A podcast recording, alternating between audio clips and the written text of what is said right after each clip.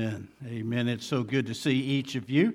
Hope you've had a great week and uh, you've heard about our week here, uh, and we're thankful and grateful. Last Sunday, I don't know if I should do this. Um, anybody know the title of the sermon last Sunday? I know it's only Bible school happened, but uh, but the title of the message last Sunday was "Why is it so hard to do the right things. Okay, remember that? We were in Romans chapter 7. Well, this week we're in Romans chapter 8, and we'll read that in a moment in Romans chapter 8. But the title of the message is Breaking the Chain of Sin. Breaking the Chains of Sin. Many of you know author the name of the man who wrote Sherlock Holmes mysteries. His name was Arthur Conan Doyle. He liked to play practical jokes on his friends. And so he decided to play a practical joke on 12 of his, you might say, his most famous friends. These were men that were, you know, they had prestige, they had, you know, this this pomp and circumstance. I mean, they were important people. And so he sent a note to each of these men, and all it said was, Fly at once, all is discovered. Fly at once, all is discovered. Now you got to remember, this is, you know, Arthur Conan, Conan Doyle. We're thinking English, you know, that but basically, it is saying, hey, we have found out and we know everything about you. Well, if it was false, these men would just say, eh, I don't need to worry about this. But all 12 flew out to meet at this special location because they were concerned that maybe something had been found about them. But you know, no matter what our reputation is today, we all have things, I believe, for which we are ashamed, and we also have things that maybe we hope no one discovers. But you know, the solution that I want us to look at, even if we have a guilty conscience at times, is to think about and focus upon the forgiveness of God, breaking the chains of sin. Because you see, if we do not seek forgiveness for those things that we've done in our life, probably years ago, when we were younger and these type of things, seeking forgiveness sets us free. Seeking forgiveness breaks those chains that keeps us bound many times. So turn with me into Romans chapter 8, and I want to read the first few verses there. It says, Therefore, there is now no condemnation for those in Christ Jesus. Because the law of the Spirit of life in Christ Jesus has set you free from the law of sin and death. What the law, what the law could not do, since it was weakened by the flesh, God did. He condemned sin in the flesh by sending his own son in the likeness of sinful flesh as a sin offering, in order that the law requirements would be fulfilled in us who do not walk according to the flesh, but according to the Spirit. Verse 5. For those who live according to the flesh have their mind set on the things of the flesh but those who live according to the Spirit have their minds set on things of the Spirit. Now, the mindset of the flesh is death, but the mindset of the Spirit is life and peace. The mindset of the flesh is hostile to God because it does not submit to God's law. Indeed, it is unable to do so. But look at verse 8. Those who are in the flesh cannot please God. Now, we're going to come back to this in, in a moment, but I, I want us to think this morning. I know a lot of times we don't like doing this, but what about our failures? None of us like that we have these failures, but sin is an obvious failure for us. And so, what we need to think about this morning is, you know, God, as we even read these verses in Roman about the life giving Spirit of God, God, even in our failures, has come to set us free. But are you free today? I don't know if I've told this story or not before, but it just tells you a little bit about Louisiana. Um, but there was a Louisiana farmer. He had his favorite mule. Well, his favorite mule fell into a well. After studying the situation, the farmer came to the conclusion that he couldn't pull the mule out, so he might as well he might as well bury him. It would be the humane thing to do, he thought. So he got a truckload of dirt. He backed up to the well and dumped the dirt on top of the mule at the bottom of the well. But when the dirt hit the mule, it started snorting and trampling, and as it tramped, it began to work itself up on top of the dirt. And so the farmer continued to pour the dirt in the well until this mule snorted and tramped its way out to the top. And then it walked away, a little dirtier, little wiser, but what was intended to bury that mule turned out to be its salvation.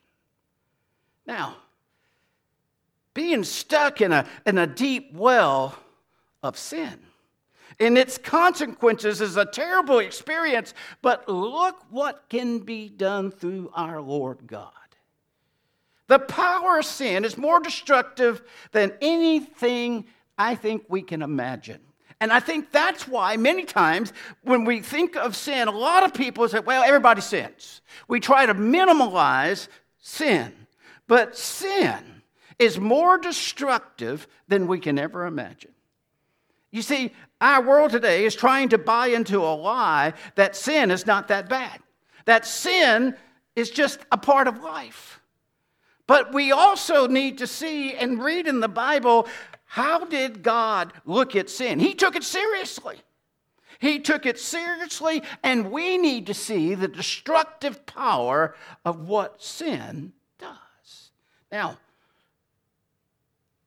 the beauty of Romans 8 comes from the position it is in the letter of Romans. In the chapter before, chapter 7, that we talked about last week, Paul looked at his own life and his own shortcomings, and he wrote words like this. Go over to chapter 7 and go down to verse 15. It says, For I do not understand what I'm doing. Remember that from last week? I do not understand what I'm doing because I do not practice what I want to do, but I do what I hate. And then go down to verse 18, 19. It says, For I know that nothing good lives in me that is in my flesh, for the desire to do what is good is with me, but there is no ability to do it. For I do, for I do not do the good that I want to, but I practice the evil that I do not want to do. Then go down to verse 24. This, Paul said, What a wretched man I am. Who will rescue me from this body of death. You see, in chapter 7, Paul was looking at his life and looking and, and feeling very poor, feeling, feeling like his life was a waste. But now we come to chapter 8. And in this moment, we have one of the most descriptive things being read to us. And then we realize that in chapter 7 that I just read, this was a very depressing time. But now, he is seeing what God can do. Sin. Like I said, we minimize it. We try to say, well, it, it's, it's just what everybody does. Many years ago, there was a major company. It was like a, was it 500 Fortune, Fortune 500 company? Okay, one of these big companies. And they were in the process of electing a new president of their corporation. Now, as you, as you, know, most men who are leaders in a corporation or the head of a corporation usually is elderly men that are older. But they had been looking at a man who was a vice president in their company. He was 38 years old, and they were just spellbound by him. They, they looked at him, they interviewed him, they checked his references, all these things. They talked to him that morning and they said, Let's go to lunch. And really, everybody was expecting that when they got back from lunch, he would be named the next CEO of that company. Well, different board members went different places to eat, and this man went off by himself to eat. Well, what he didn't know is that some of the board members were following him, just watching him. And so he went to this restaurant and he got his food, and he was picking his food. And you know how sometimes, you know, they've got, you know, the, the main course and they got the bread, and then they have these little butter patties, you know, the little butter things that you, and you put them on your tray and they charge you three cents, five cents, whatever it is, a, a very small amount. Well, when he got three of his, he put them under his napkin so that they couldn't see it when they checked him out. Three little butter patties. Guess who saw that? Those trustees, those board members. When they got back to the meeting, everybody thought they were getting ready to nominate him as CEO. But instead, they fired him because he was dishonest, because he lied. Now you'd say, over three patties of butter? But you know, that's why we need to realize what sin can do. It seems sometimes, well, that's ridiculous. But what about integrity? What about the, the, the, the, message it shows, if, if we're willing to cheat on that, what else are we willing to cheat on? You see, the smallest sin can be the most costly. And many times we forget that. The consequences of our choice have, have long reminded us of the destructive nature of sin. And here we find that Paul is showing us and giving us the instruction we need. We also find that God has already broken the power of sin, and we need to be reminded of that here in Romans chapter 8. As we look at Romans chapter 8, it says he couldn't beat the sin that had hounded him, but basically, Paul was saying God did it by sending his own son. You see, we can't beat the sin that is hounding us, but God sent his son to take care of that. We also need to be reminded that, you know, because of the cross, let's not forget, sin is defeated. Satan's greatest threat to any of us is a permanent separation from God because of our own sin. But Jesus gave us his life for the sake of sinners. The ultimate power of sin was defeated once and for all. Have any of you ever had a pet hamster? Nobody? Oh, got one. Okay. I know years ago, oh, two. Years ago, people would have these pet hamsters. And you would, you know, you would have these cedar shavings, you know, in there so they could curl up and make their little nest. And you have this little water bottle hanging so they can get their, their water. And then what else? They, usually there's a wheel, right? And in this wheel, usually the hamster gets inside of the wheel and just goes to town. Well, there was this hamster named Hammy. He decided not to go inside that little wheel. He would go on top of the wheel, lay on his back, stretch until that wheel started moving and it just threw him off every time. Well, one time it threw him off and he kind of, sh- you know, shook his head and, well, guess what Hammy did?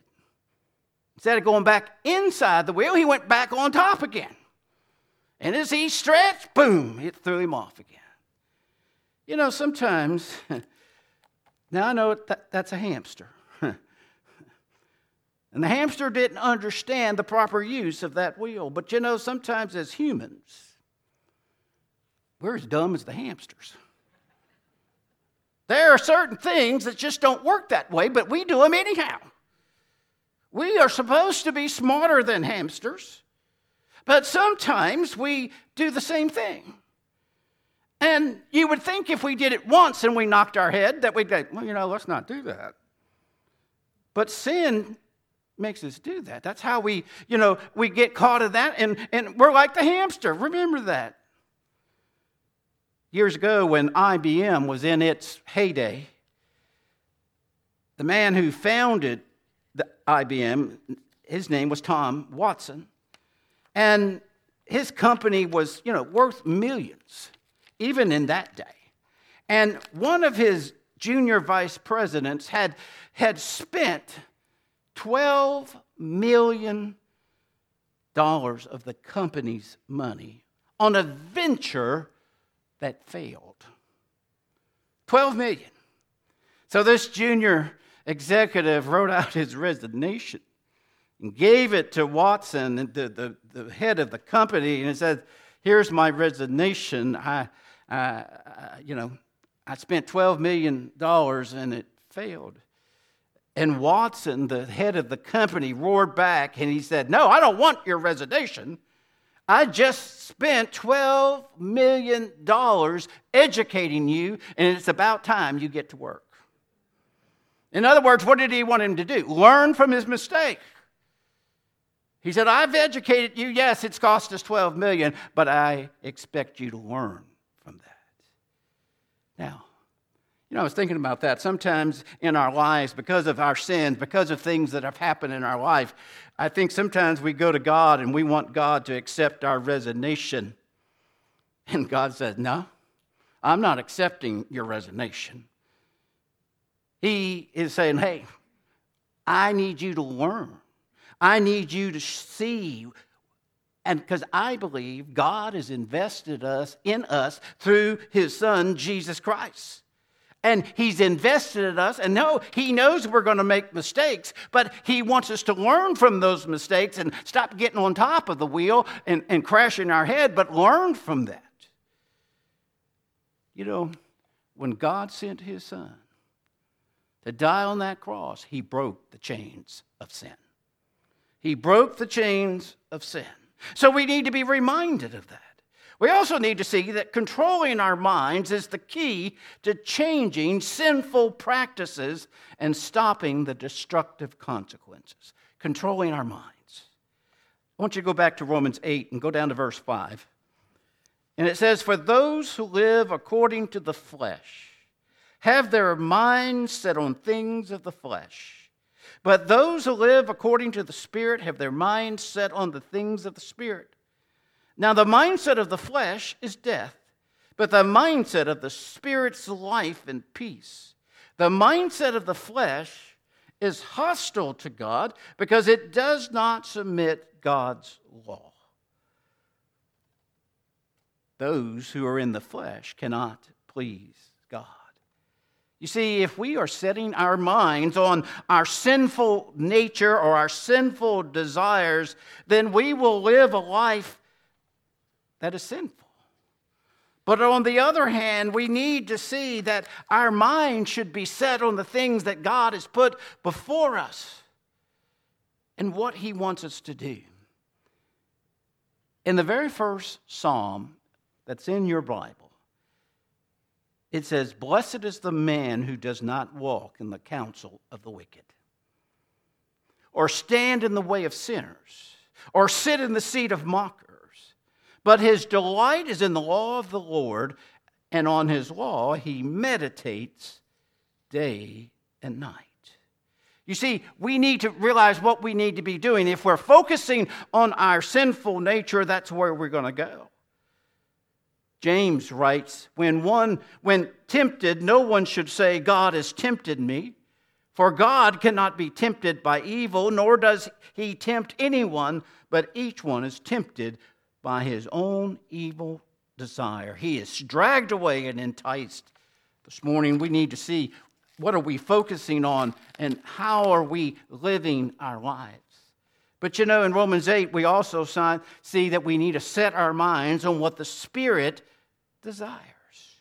On what the Spirit desires. Now,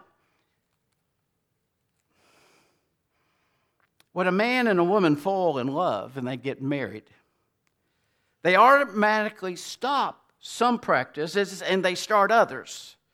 For instance, both the husband and wife stop dating other people, hopefully, and start enjoying the companionship for which they have so long searched. It's a bad thing to not date all those who finished the race in some place other than first. In other words, now they are married.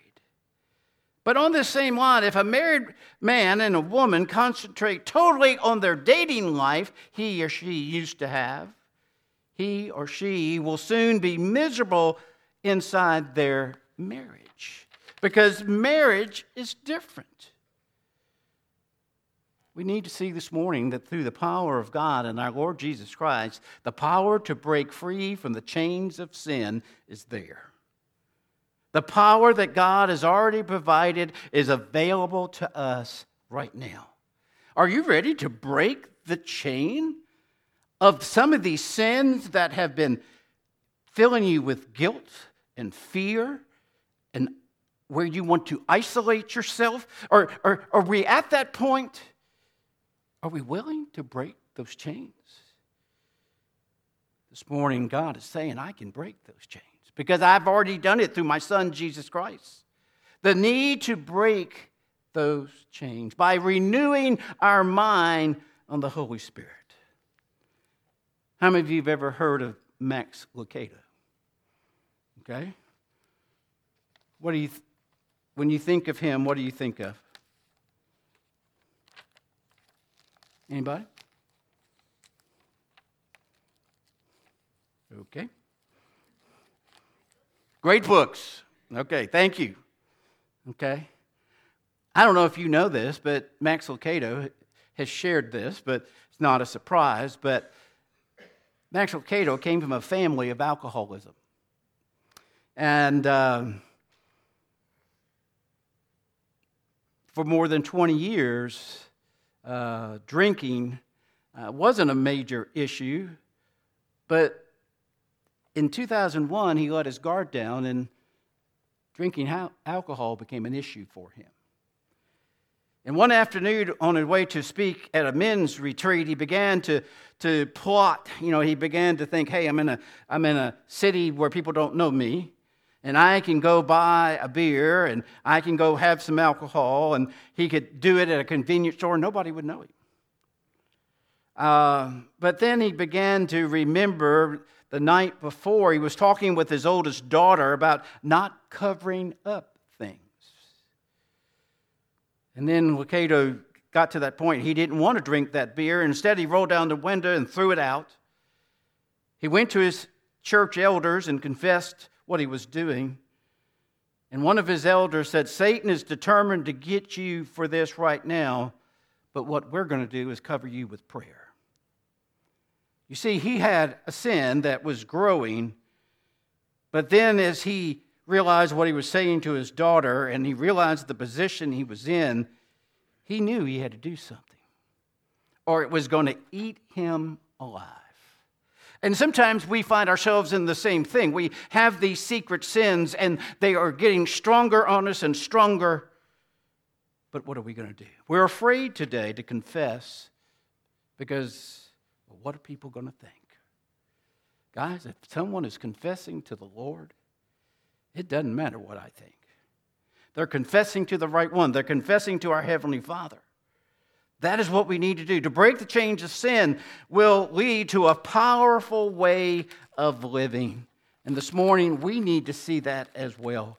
The need to build and allow God to work. There was a pastor, he had a brother just a few years younger than him. He remembered that when they were like nine or 10, this pastor remembered he wanted to build his brother a wheelbarrow, barrow, barrow, bear, bar, row, something like that, for Christmas. So this young man got out in the shed and he found some poles and you know he found some wood and he built this wheelbarrow. Well, let's just say it didn't look very good. It was a monstrosity, is a word we would use. Well, before Christmas, his grandpa came and said, Hey, I hear you're building a surprise for your brother for Christmas. And he said, Yeah. He said, Do you want to see it? And the grandpa said, Sure, I want to see it. So they went out into the shed. Now, the grandpa, being grandpa, didn't say, Well, that's a piece of junk. He said, Let's see what we can do to, to, to improve it a little. And so, you know, he, he got a saw and he started getting the, the poles measured, you know, where both of them were the same size instead of one longer and one shorter. And, you know, and, and, and they took apart some things and they put back some things. And the young man was fine with that because Grandpa was showing him. And later, Grandpa said, Well, let's paint it. And he showed him how to paint it. Well, Christmas came and he gave it to his brother. And the first thing that the brother said that when he saw it, he told his older brother, he said, There's no way you made this. But you know, you think about that. We all have messes in our lives. None of us are exempt from that. We all have messes. But let me tell you something straight from the Word of God let God begin a work in you, and He can do amazing things. Amen? Do you believe that? Let God work in you. And it is amazing what God can do. Are we willing to reach out? One more story.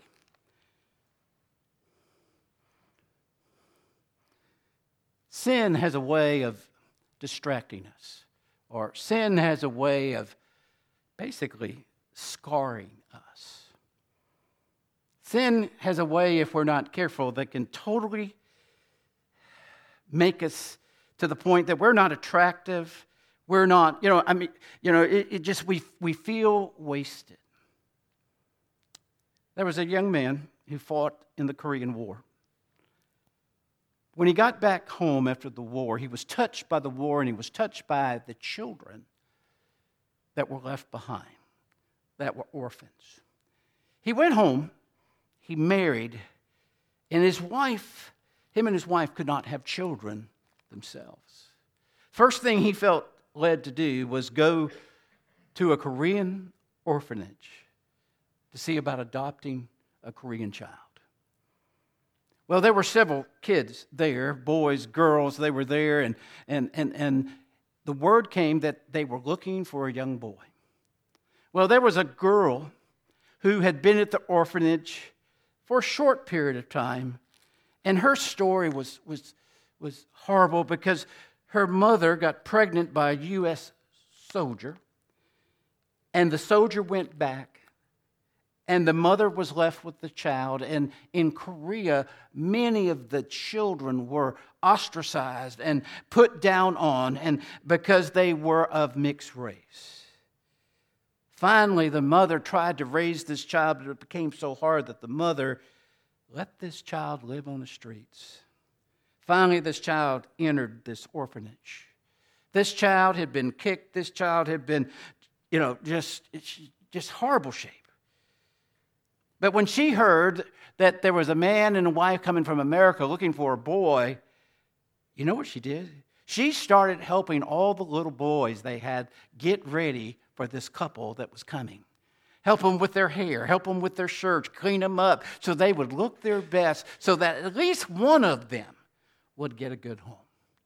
And so that day, when the couple came, the man came through the door, and many of the kids thought a giant had come in the room because he was a big man and he had big hands and, and he was looking at all the boys and he picked them up and he was looking at them and all of a sudden he saw this little girl in the corner of the room. And he walked over there, picked this little girl who was only about 30 pounds, nine years of age, who was skinny. Her hair had lice. She, her skin was, was messed up because of the abuse and everything. And he picked her up and began to cry and said, This is the one. Even though she had the scars, even though she had lice and all those things that just make you what? Where you're not attractive. In tears, he said, This is the one. Guys, sometimes we feel like that because that's what sin does. It knocks us up, it, it, it makes us look horrible. But we have a loving Savior. And if we're willing, He wants to pick us up and make us whole. See, sin is an ugly business, but our God is an awesome God. Let's pray. Gracious Heavenly Father, Lord, we thank you for your word, and Lord, we just ask that you would guide us today. Lord, you have shown us the life giving spirit that is freely given. And I pray, Lord, that today we are willing to accept that. We thank you, Lord, for your love. In your Son's name, amen.